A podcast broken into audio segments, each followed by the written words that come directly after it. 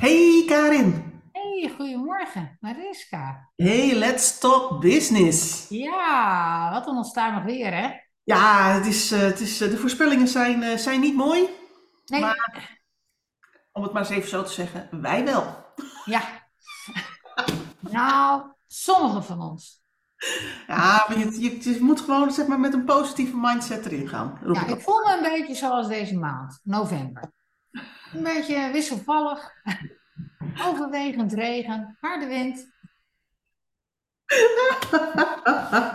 Nee, het enige waar ik last altijd van heb, en daar blijf ik last van hebben, is die schakeling van zomertijd naar wintertijd. Ja, misschien heb ik dat ook wel, want ik slaap slecht de laatste tijd. En ik dacht gewoon, nou, ik slaap gewoon slecht, maar misschien komt dat wel door het uur, ja. Ja, ja ik, eh, ik merk het ook altijd als ik naar de, naar de UK ga.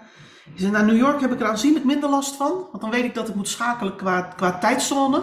Ja, dat vind ik heel bijzonder, want dan ben ik gewoon helemaal, helemaal oud. Dan is de winterslaap ingetreden bij mij. Ja, maar, maar op de een of andere manier is mijn mentale toestand dan van, nou ja, ik, ga, een, eh, ik, ga, ik heb een jetlag. Of ik ga een Ja, jetlag krijgen. ja, Dus dan, dan zet ik me erop in. Ik ga bewust acties ondernemen. Dus als ik geland ben, ga ik eer, en- en ik ben op de, op de plek waar ik moet zijn in New York. Dan ga ik eerst lopen. ja. Uur, anderhalf uur lopen. Oh Eh, ja, Ja, want buitenlucht doet heel veel goed, zal ik maar zeggen, als je met, met jetlag. Eh, met name ook omdat je lichaam, zeg maar, de, het licht van, van dat moment pakt. ja, Dus eh, als het daar nog overdag is, terwijl het voor jouw gevoel 's nachts is, en het is toch licht buiten, dan registreert jouw lichaam dat, dat je in een andere, dat je, dat die moet schakelen. ja, Maar als ik naar Londen ga, ja, dan heb je dat niet meer. Je denkt, maar het is maar een lullig uurtje, weet je? En dan blijf ik gewoon, gewoon, ik kan wel drie, vier dagen gewoon achter dat uur aan blijven lopen. Oh nee, heb ik niet. Mijn Maar, hond, mijn hond wel. maar laten we het niet over, eh, over zomertijd, wintertijd hebben. Nee? Ehm, ehm, waar we het over gaan hebben, eh, had ik bedacht, is, eh, waar ik het over gaan hebben, heb ik bedacht, is, is ehm, ik werd getriggerd door de verkiezingen. Ja, je maakt het nu wel spannend hoor. Ja, ja, ja, want die komen natuurlijk deze maand eraan, hè? Eh, Ja, dan moeten we weer eh, een wijs, een wijs besluit nemen en onze burgerplicht doen. ja, Ehm, ehm, en eh, nou, ik had het bij de vorige verkiezingen al, ik weet niet wat ik moet stemmen. nee. Dus wat doe je dan als, eh, als, als goed burger? Je je richt je tot stemwijzers, kieswijzers en hoe die dingen allemaal nog meer heten. Ja, En ik heb mij eigenlijk heb ik mij verbaasd over de lulligheid en de gedetailleerdheid van de vragen. vertel. Nou, er, er staan vragen in waarvan ik denk van, hè, als ik nou kijk als, als bedrijfskundige naar, hè, wij, wij zijn natuurlijk getraind in het kijken van wat is nou de vraag achter de vraag? Wat is nou het echte probleem waarmee wij zitten?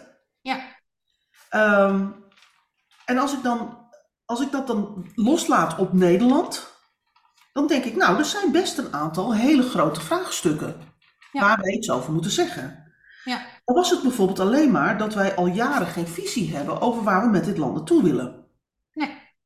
En als je niet weet wat een visie is, ja, dan kun je ook heel moeilijk bepalen wat voor acties je nou moet ondernemen, wat nou effectief is, wat bij gaat dragen aan het bereiken van het doel. Ja, Want als je niet weet wat het doel is, ja, dan kun je alle kanten op gaan, dan maakt het ook niet uit, we maar zeggen. nee. Nou, ik denk dan, volgens mij, hè, nu we zeg maar echt een wisseling van de wacht hebben, bijna alle partijen hebben, hebben nieuwe kopstukken. Dit is het moment om een discussie met elkaar te voeren over wat is nou onze visie op Nederland? Wat voor land willen wij nou eigenlijk zijn? ja, En daarvan afgeleid kun je dan met elkaar weer discussies voeren over. En wat betekent dat nou voor eh, klimaat en milieu? Wat betekent dat nou voor huisvesting? Wat betekent dat voor immigratie? Wat betekent dat voor, nou noem dan alle grote thema's maar op. Hoe gaan we met Groningen om? Hoe gaan we met de toeslagenaffaire om? Die moeten eigenlijk allemaal in het kader gezet worden van zo'n visie. ja, En wat voor vragen krijg je dan? Eh, vind je wel of niet dat er meer boeren uitgekocht moeten worden? ja, Vind je dat we wel of niet eh, ontwikkelingssamenwerkingsgelden moeten geven aan landen die, uit, die geen uitgeprocedeerde asielzoekers terugnemen? ja, En ik vind dat op een, op een hè, ondanks het feit dat het terechte vragen zijn, hè? Ik bedoel, dit- maar het zijn vragen die je niet kunt beantwoorden zonder dat je een beeld hebt van waar willen we heen. nee. Nou, weet je wat, wat voor groot probleem ik heb? Met die, uh, met die uh, stemmen. Kijk, en ik, het, het, is makkelijk om aan de zijkant te staan en kritiek te leveren. Hè? Want uh, vervolgens moet je dan ook gaan kijken hoe moet het wel. Dus ik wil geen beste stuurman aan de wal zijn hoor. Maar wat ik wel vind met die vragen, is dat het integraliteit ontbeert. Dus om een voorbeeld te geven, de stemwijzer. Die zegt, de regering moet ervoor zorgen dat de hoeveelheid vee minstens de helft kleiner wordt. Ja. Een vraag die bij mij op zou komen, uh, is waarom? Met welk doel? Ja. Uh, wat streven we daarna? Nou, uh, stel, je, je, gaat dus al uit van een, een, een vooringenomen oordeel of kennis over wat degene die de stemwijzer invult wil. Bijvoorbeeld nog één. De accijns op benzine, gas en diesel moet omlaag. Ja. Als ik sec naar die stelling kijk, dan denk ik, nou, eens. De volgende. Het eigen risico bij zorgverzekering moet worden afgekraft. Als ik sec naar die stelling kijk, dan denk ik, eens. Maar de vraag is natuurlijk, Waar gaat dat ten koste van? Waar zitten we onze prioriteiten op? En hoe gaan we dan om met de verdeling van geld? En misschien zou een mooi idee zijn, want ik heb er toch wel eens wat uh, over nagedacht. En dat nadenken, dat, uh, dat doe ik vrij snel hoor, want jij komt met dit onderwerp. en ik denk, god, gaan we het over de stemwijzer hebben. Maar dan blijkt dat toch weer een leuk bedrijfskundig onderwerp te zijn. Uh, dat ontbreken van integraliteit, dat zou misschien opgelost kunnen worden door daarnaast een soort van budget mee te laten lopen. Hè? Je hebt 100. En waar geef je dan het geld aan uit? Ja. Dit zijn, dit zijn de, de prioriteiten van ons land. Hè? Dus de visie van ons land. Hier zetten we de prioriteiten op in.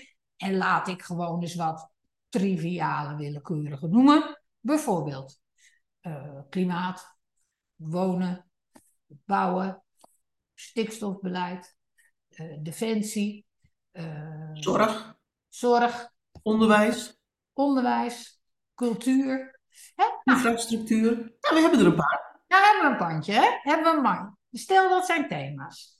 En je hebt dan ook nog geld. Ja, hoe zou je dan dat geld verdelen? laat, laat dan die stemwijzer zien van hoe het geld dan opnieuw op, de, op dit moment verdeeld is. En hoe zou jij dan vinden dat dat geld opnieuw verdeeld moet worden? Welke keuzes maak je daar dan in? Want dit is natuurlijk allemaal heel erg operationeel en micro gedacht. Ja, en dat is, er, zit een, er zit een reden achter. Hè? Want ik, ik, uh, ik, ik, verbaas me daar dan over. Dan ga ik altijd even zoeken naar, naar meer informatie. Uh, en de, hier is, dit zijn meer mensen die hier commentaar op hebben geleverd. Zo van, joh, wat, gaat, wat, wat zijn dit nou voor vragen? Hè? Moeten, moeten we nou een, een, een, een, een evenredige vertegenwoordiging hebben per regio in het land of per provincie. Ja. ja we gaan eigenlijk uh, daar, daarmee gaan we zeg maar, naar het, naar het systeem wat ze in Amerika en Engeland kennen. Ja, nee, mannen, ja. Uh, waar we met elkaar van weten dat daar heel veel, heel veel bezwaren tegenaan uh, aankleven. Exact. Wat, waar, hoe de stemwijzer en de kieswijzer zijn samengesteld, is ze, hebben, ze kijken naar de partijprogramma's. En waar ongeveer iedereen hetzelfde over denkt, dat nemen we niet op in de stemwijze, want dat is niet discriminerend. Nee. En wat je wil, is mensen een, een, een, een, een voorschot geven met jouw manier van denken. En wat jij belangrijk vindt, pas je het beste bij het programma van deze partij. Ja. Dan, dan hoef je dus niet te vragen naar de dingen waar de partijen het allemaal over eens zijn. Nee. Dus je zoekt naar uitzonderingen. Ja. Dus als er ergens een partij is die in zijn partijprogramma heeft staan, wij vinden eigenlijk dat er een vertegenwoordiging per provincie moet zijn, ja. wordt dat, dan is dat dus heel bepalend voor, voor die partij. Ja. Dus die vraag komt in die, in die, in die stemwijze. Ja, maar laten we nou wel wezen, dat is toch een non-issue? Ja, nee, en, en, het is A, een non-issue, en, en B, het is een heel klein issue. En C, we weten ook dat als we er met elkaar over, echt over na gaan denken, de consequenties doorzien, de vergelijkingen maken met Amerika en Engeland, dat we het ook niet willen. Nee. Maar wat vind jij van mijn opmerking over integraliteit? Want als ik sec naar de stellingen kijk, het OV voor 65-plussers. Ja, moet Mensen gratis zijn. 65 jaar moeten gratis met de trein, tram en bus kunnen reizen. En ik heb zo'n nou. ik heb zo'n donkerbruin vermoeden van welke partij dit is. Ja, maar ik denk, En je Eh. kunt er eigenlijk niet tegen zijn. nee, ik denk, nou, eens, eigenlijk vind ik dat we allemaal wel gratis met de trein, tram en bus kunnen reizen. Die bedoel ik. Dus ehm, waarom zou je hierop tegen zijn? Maar Ja. als je dit plaatst in de context van andere issues en geld wat te besteden valt, dan maak je wellicht een andere keuze. Ja. Nee, maar dat is, dat is ook. Maar het, het gekke is dat ik ook het idee heb dat politieke partijen hun programma's zo opstellen zonder te kijken naar het geld. Ja, want dat moet later doorgerekend worden. En eh, nou ja, eh, Caroline van der Plas die zei daar al iets over, hè, met, eh, in het kader van het CWP, hè, die dan eh, ook de berekeningen doet. Eh, eh, maar eh, kijk, ik denk, moeten we nou de keuzes maken op partijen over de vraag of onze regering ervoor moet zorgen dat Surinamers wel of niet zonder visum naar Nederland kunnen reizen? Ja, Is dat het probleem van Nederland, denk ik dan? nee, dat denk ik Moeten niet. we het ik- daar met elkaar over hebben? Nee, maar het is dus wel een, een onderwerp wat één van de partijen in zijn programma heeft staan. Ja, En als jij dat vindt, dan heb je een duidelijke voorkeur, en dan hoor je duidelijk thuis bij, de, bij het programma van één van die partijen. ja. Dus Maar in de doelstelling, dus, nee, maar in de doelstelling van de stemwijzer ja, is dit dus een interessante vraag. ja. Maar als je nou, als je nou ehm, eh, in de doelstelling van de stemwijzer, hè, eh, als je nou naar die stemwijzer kijkt en de manier waarop de vragen worden gesteld, hè, waarbij je zegt van ja, feitelijk worden alleen eh, de, de, de, de hele extreme standpunten die afwijken van andere partijen opgenomen om onderscheid te krijgen tussen de partijen worden opgenomen. Geeft dit dan een representatief beeld van waar jij als burger vindt eh, dat ons land van zou moeten gaan? Nou, ik, kan- ik kan je daar heel duidelijk antwoord op geven. Nee. Nee. Ik kom bij negen partijen uit tussen de 45 en 55 procent passend bij het programma. Ja, Negen partijen. Dat is links, rechts, beetje extreem, beetje midden. Ja. Dat zegt dus helemaal niks. met negen partijen scoor ik tussen de 45 en de 55 procent overeenkomst met hun partijprogramma's. Daar kun je toch ook niks mee? Nee. Dit, dit, zegt A iets over de stemwijze, maar B het zegt ook iets over onze politiek, hè? En dit is een beetje wat ik, wat, en dan wil ik toch ook even de parallel trekken naar het bedrijfsleven, want ja, daar zijn we natuurlijk uiteindelijk van. Mag ik, mag ik nog één hele bijzondere noemen? Nou, ik doe nog eentje bijzondere. Ja, één bijzondere. Ik denk, daar moet ik dan gewoon om lachen. 2% voor defensie. Er moet een wet komen waarin staat dat Nederland altijd 2% van het bruto binnenlands product uitgeeft aan defensie. Nou, wij zijn eh, in verdragen, eh, namelijk eh, als lid van de NAVO, al overeengekomen dat we 2% uitgeven aan defensie. Ja. Hoezo moet er dan nog eens een keer een wet komen dat we ons daar ook echt aan gaan houden? Nou, omdat we het de afgelopen decennia niet hebben gedaan. Nee, precies. Maar dit is toch ridicuul? Ja, maar ja, zou toch de stelling moeten zijn: Nederland moet gaan doen waaraan ze zich committeert? ja, zou je zeggen.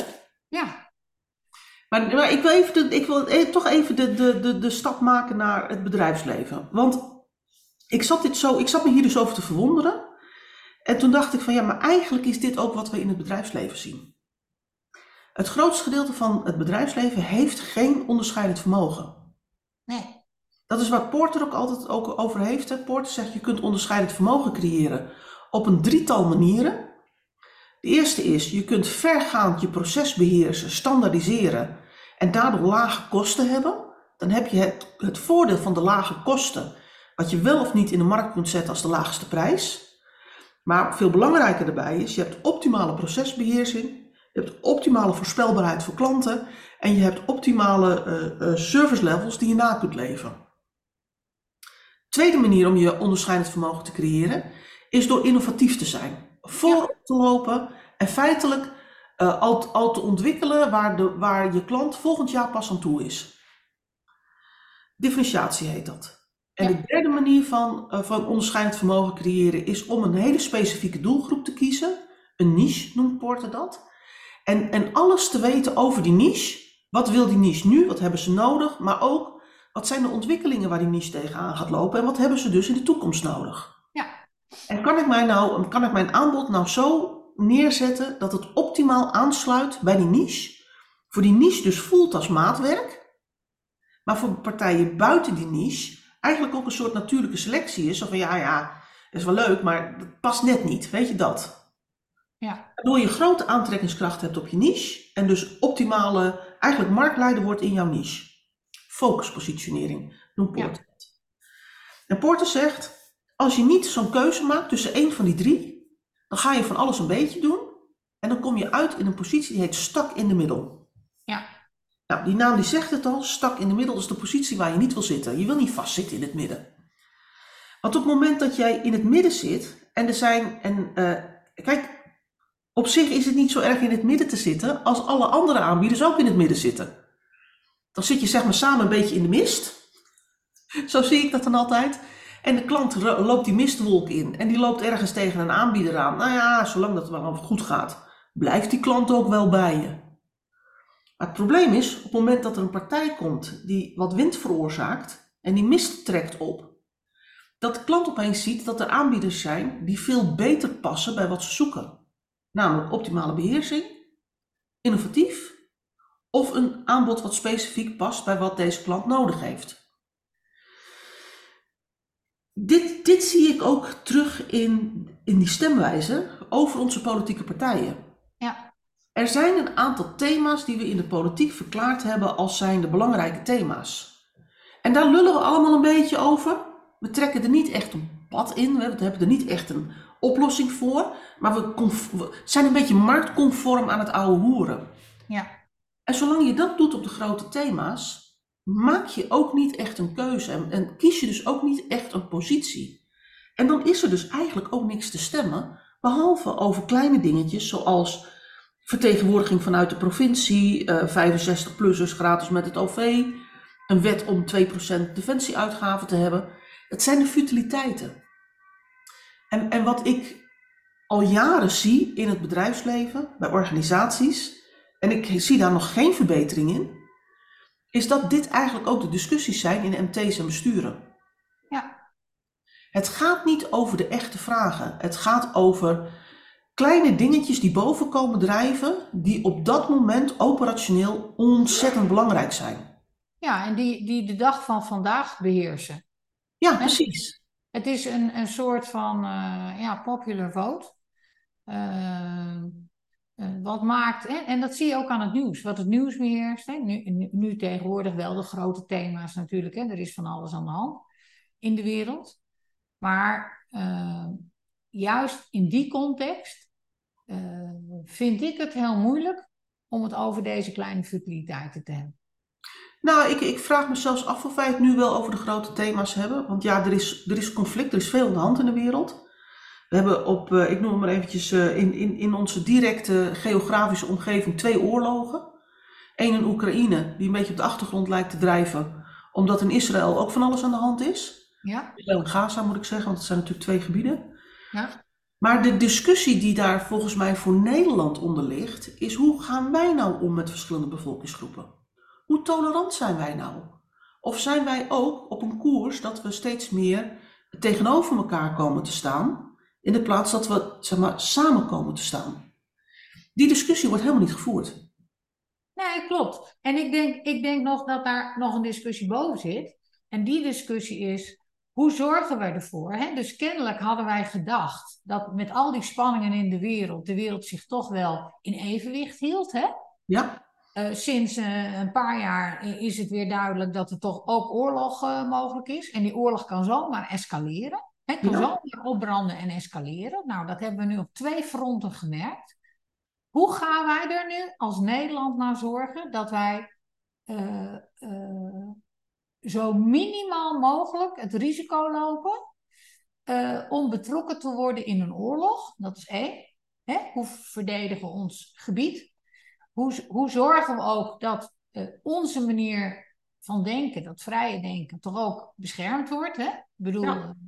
uh, je kan niet als uh, uh, toestanden in de wereld blijven kijken, terwijl er overal brandhaarden zijn. Hè? Dat zou niet humaan zijn wat mij betreft. Hè? Dus hoe, hoe zorgen we tegelijkertijd dat we een humane organisatie zijn? En hoe voorkomen we dat die externe conflicten ook bij ons leiden tot intern vuur? Ja. En wat je nu ziet, hè, dat Joodse mensen worden aangevallen op een vliegveld in Dagestan of uh, Palestijnse mensen uh, worden vereenzelvigd met Hamas. Ja, het is natuurlijk van een idiotie. Ik, ik, ik, ik heb er geen woorden voor. Ik heb er echt geen woorden voor. Ik vind het ook een buitengewoon moeilijk conflict daar in het Midden-Oosten. Tegelijkertijd is het ook zo dat we ook nog altijd iets hebben als een oorlog tussen Oekraïne en Rusland. Ja. En ook dat moet, moet een oplossing uh, krijgen, denk ja, ik. En, en, daarom denk ik dat we ook nu, ook in deze tijd dat we internationaal in, in, in, in onder hoge spanning uh, functioneren, praten wij niet over de echte issues. Nee, en, en in dit, dat kader vind ik... Nee, maar dit is wat ik ook, en, en, en toch even weer terug naar organisaties, dit is ook wat ik in organisaties zie. Ja. Op het moment dat er veranderingen zijn in, in de wereld, uh, uh, zijn wij bezig met operationele shizzle. Ja. En we praten niet over wat is er nou daadwerkelijk in onze wereld aan de hand? Wat Ja. gaat er op ons afkomen? En wat moeten wij nou voor keuzes maken, principiële keuzes maken, om onze organisatie bestaansrecht te geven? Ja. En, en die discussie, ik, ik beschrijf het ook heel vaak op het moment dat ik met, eh, met bestuurders of met ondernemers praat. Werk je nou in je organisatie of werk je aan je organisatie? Ja. En daar zit een wezenlijk verschil in. Ja. Op het moment dat je in je organisatie werkt, ben je bezig met het optimaliseren van alles wat er gebeurt in je organisatie.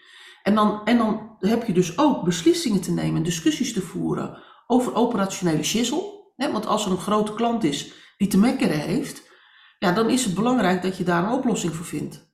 Ja. Maar het is ook belangrijk om, om tijd te reserveren, tijd te maken om echt na te denken over het werken aan je organisatie. Exact. Is deze klant nou over drie jaar nog steeds belangrijk voor ons? Ja. En over vijf jaar dan? Ja. Of moeten we accepteren dat we in toenemende mate gemekker van deze klant krijgen, omdat wij eigenlijk als organisatie een andere kant op aan het bewegen zijn? Exact. En is misschien onze opdracht niet om deze klant helemaal tevreden te houden, maar om deze klant nog anderhalf jaar bij ons klant te houden? Exact. Andersoortige discussie. Ja. En op het moment dat je die discussie niet voert, ga je nu bezig om die klant zeg maar te, tevreden te krijgen en te binden. Terwijl je daardoor geen tijd hebt om die nieuwe klanten die je moet hebben, die je wilt hebben, om die aan te trekken. Ja, en dan is straks die klant toch ook ontevreden, omdat je toch een andere kant op aan het bewegen bent. Of de markt is een andere kant op aan het bewegen. En dan ben je opeens je business kwijt. Ja, bovendien zorg je ervoor dat je elke keer weer bij elke ontevreden klant diezelfde discussie moet voeren. Ja, En dat niet in een groter raamwerk zeggen, wa- waardoor je ook tegelijkertijd werkt aan je efficiëntie en je effectiviteit. ja, Hè, dus eh, eh, om die parallel met, jou, eh, eh, met jouw bedrijf te maken, hè, zou je in Nederland kunnen zeggen van ja, we, gaan, we moeten niet alleen kijken naar hoe we eh, alle opwindingen rondom Palestijnen en, en- en Joodse mensen nu in goede banen leiden. Maar moet je ook kijken van ja, we hebben nu tegenwoordig heel veel groepen van verschillende pluimage woonachtig in Nederland. Hè? Ja. Hoe zorgen we ervoor dat we die externe oorlog niet intern binnenkrijgen? ja, En hoe houden wij dit land leefbaar? En dat is een andere discussie dan te zeggen van ja, we moeten de Joodse scholen en eh, de synagoges maar weer sluiten. Dat is natuurlijk een godsbe dat we dat moeten doen. Hè? ja, Ehm, daarmee geven we al aan dat we in ieder geval op dat onderdeel gefaald hebben. En dat we dat in een brede perspectief moeten krijgen. Want het zijn nu. ehm, eh, het is nu. In de media heeft dat ook al verantwoord. Hè? Het, is niet, het is niet meer Gaza tegen Israël of Israël tegen Gaza. Men spreekt nu sinds gisteren over Hamas. Lijkt me op. Het is nu Hamas tegen Israël en Israël tegen Hamas. ja, en terecht. Ja, terecht. Ehm, Het is, eh, maar dat, dit, dit, dit- kijk, media, en daar kunnen we nog eens een keer een andere discussie over voeren. Media spe- spelen hier een belangrijke rol in. exact. En nemen die verantwoordelijkheid niet altijd. Nee, Eh, eh, maar het heeft ook te maken met, met onze, onze besturing. En dat en dan kom ik toch weer terug naar organisaties. Op het moment dat een bestuur van een organisatie zegt, moet luisteren, we hebben een bepaalde structuur in onze organisatie. Operationele zaken horen in die structuur thuis, ja. in de hiërarchie. En op het moment dat ze er daar niet uitkomen, dan zijn wij er. Terwijl bestuur op het moment dat het, dat het gaat knellen, eigenlijk de neiging hebben om steeds meer uit die organisatie naar boven te hengelen, om het daarover te hebben, want het is belangrijk. En, en mijn stelling is, en die stelling durf ik best te verdedigen, naarmate er meer gedoe is in de organisatie en in de markt, moet het bestuur zich terugtrekken uit de operatie. Ja, absoluut. Want dan, als, als, het, als het aan alle kanten rommelt, hè, in de organisatie, in je, in je fit met de markt, juist dan moet je als bestuur beslissingen nemen. Ja, klopt. Betekent overigens wel dat je een sterk middenveld nodig hebt, hè? Die die interne organisatie kunt leiden. Ja, ja. Die organisatie, interne organisatie, moet wel gestuurd worden. Ja, en moet wel duidelijkheid krijgen. Ja. En, en, wat, en wat hè, op het moment dat je niet een sterk middenveld hebt, wat er dan gebeurt, is dat de, de, de, de managers, de leidinggevende, de stafprofessionals, uh, keuzes maken vanuit hun vakdiscipline. Ja. En dat zijn, dat zijn keuzes die goed zijn voor jouw stukje van de organisatie, maar niet voor de organisatie als geheel. Nee dat is weer dezelfde discussie, komt toch even terug op de stemwijze. We maken een keuze of, of 65-plussers wel of niet gratis met het OV moeten. Ja. Dat is dus blijkbaar een agendapunt van een van de partijen. Zonder, en daar gaan we dan over stemmen, zonder dat we nadenken over, A, kan het financieel? Wat betekent dat voor belasting van de infrastructuur? Zijn dit nou de mensen die we uit de auto willen hebben? Klimaat. Of zouden we de discussie moeten voeren, jongens, de hele, de alle Nederlanders zouden gratis met het OV moeten kunnen. Exact. Dat betekent dat we moeten bouwen aan infrastructuur, aan moet meer geld naar het OV. Maar dan moet er ook andere sturing op het OV. Ja, en dat is, dat is denk ik een, uh, exact precies wat ik bedoel. Um, die stemwijzer die ontbeert integraliteit. Ja, maar ook onze organisaties. En onze organisaties die ontberen ook integraliteit. en, dus en nogmaals, keuzes maken we dan? En we richten ons dus op zaken die misschien nou ja, niet goed geregeld zijn. Of uh, misschien wel eens een keer aan de orde moeten komen op het moment dat we tijd over hebben. Hè, moeten Surinamers dan wel of niet een visum hebben als ze naar Nederland reizen? Um, maar het is niet op dit moment de prioriteit van het land, als ik zo nee. vrij mag zijn. Nou, en als we nou toch praten over wie wel of niet een visum hebben, dan kunnen we ook eens over discussiëren van mensen die nu zonder visum binnen kunnen komen. Waarvan we zeggen, nou, die zouden eigenlijk een visum moeten hebben. Bijvoorbeeld. Hele andere discussie. Ja. Nee, maar het, het, het, is wat je zegt, hè, het, op het moment, wat, wat, ik, wat ik zelf net zei, van, weet je, op het moment dat het begint te rommelen in je organisatie, in je contacten met de markt, moet je als bestuur terugtrekken uit de operatie. Ja een sterk middenveld nodig. En dat sterke middenveld, dat moet erop gericht zijn en daar moeten ze ook op voorbereid zijn. Dat moeten ze kunnen, hè? Dat, dat zijn ook vaardigheden, dat is kennis en vaardigheid. Die moeten niet beslissingen nemen op hun eigen stukje, maar moeten samen met andere mensen in het middenveld beslissingen nemen in het belang van de organisatie. Exact. En, en ik noem het maar eventjes, we hebben verzuiling in, in onze samenleving, hebben we uh, in de jaren 60, jaren 70 om zeep geholpen, soort van. We hebben er andere verzuiling voor teruggekregen. Maar in organisaties kennen we nog heel veel verzuiling. Ja, zeker. En het, en het zou mooi zijn als we de komende tijd, hè, met, met, met alles wat er gaande is in de wereld en ook voor organisaties, wat organisaties de komende jaren allemaal nog voor een kiezen krijgen, zou het mooi zijn als organisaties een, een proactief beleid gaan voeren om die verzuiling in hun organisaties weg te werken. Ja. Want ik denk dat we daarmee echt, echt veel, veel weerbaarder organisaties krijgen. Maar dat organisaties ook een duidelijker profiel krijgen. Ja. En dat is zoveel leuk voor ons als consumenten of als, of als zakelijke klanten. Dat we wat te kiezen hebben. Exact. Hey, en als je nu met die bedrijfskundige blik hè, en alles wat we geen besproken hebben, nu naar die stemwijzer en die kieswijzer kijken. Hè, zouden we die dan zo kunnen ontwerpen dat het wel relevantie heeft? Of hebben we daar een nieuwe Talk Business voor nodig? Nou, ik, ik denk dat de, dat de, de, de, de, de, de stemwijzer of kieswijzer eigenlijk alleen maar integraler eh, interessant kan zijn op het moment dat ook de politieke partijen standpunten gaan innemen over hoe zien wij Nederland nou eigenlijk. Exact. Dat vinden Ik wij denk- belangrijk. Ja, ik, ik denk ook dat je eh, dat de onderlegger daarvoor hè, ook die duidelijkheid moet bieden. Dus dit is een beetje garbage in, garbage out eh, Ja. effect, om het zo maar te zeggen. Ja, Dus op het moment dat je eh, eh, ook weinig visie hebt, dan kun je ook weinig onderscheidend vermogen en hulp bieden in het kader van waar moeten we het nou over hebben met elkaar. ja, ik vind het een beetje Alice in Wonderland. Hè, op een gegeven moment, ja, ik ben erg van de Disney variant, maar komt Alice komt aanlopen op zo'n zevensprong. Ja, Er ligt die grijnzende kat in de, met die streepjes, zeg maar, die ligt in de boom. En dan zegt Alice van, nou, wat, wat goed dat ik je tref. Nou, even mijn vooring, hè. Goed dat ik je tref. Want ik weet niet waar ik heen moet. Weet je, het zijn zeven wegen, ik weet niet wel- welke weg ik moet nemen. nee, de kat zegt, waar wil je naartoe? Ja, zegt Alice, dat weet ik niet. Ja, zegt de kat, dan maakt het ook niet uit welke weg je neemt. Dat is het een beetje. Het, het niet weten wat, waar, wat, wat we willen, geen visie hebben over waar we naartoe willen, maakt ook dat we met elkaar gaan praten over futiliteiten. ja, Futiliteiten zijn tastbaar.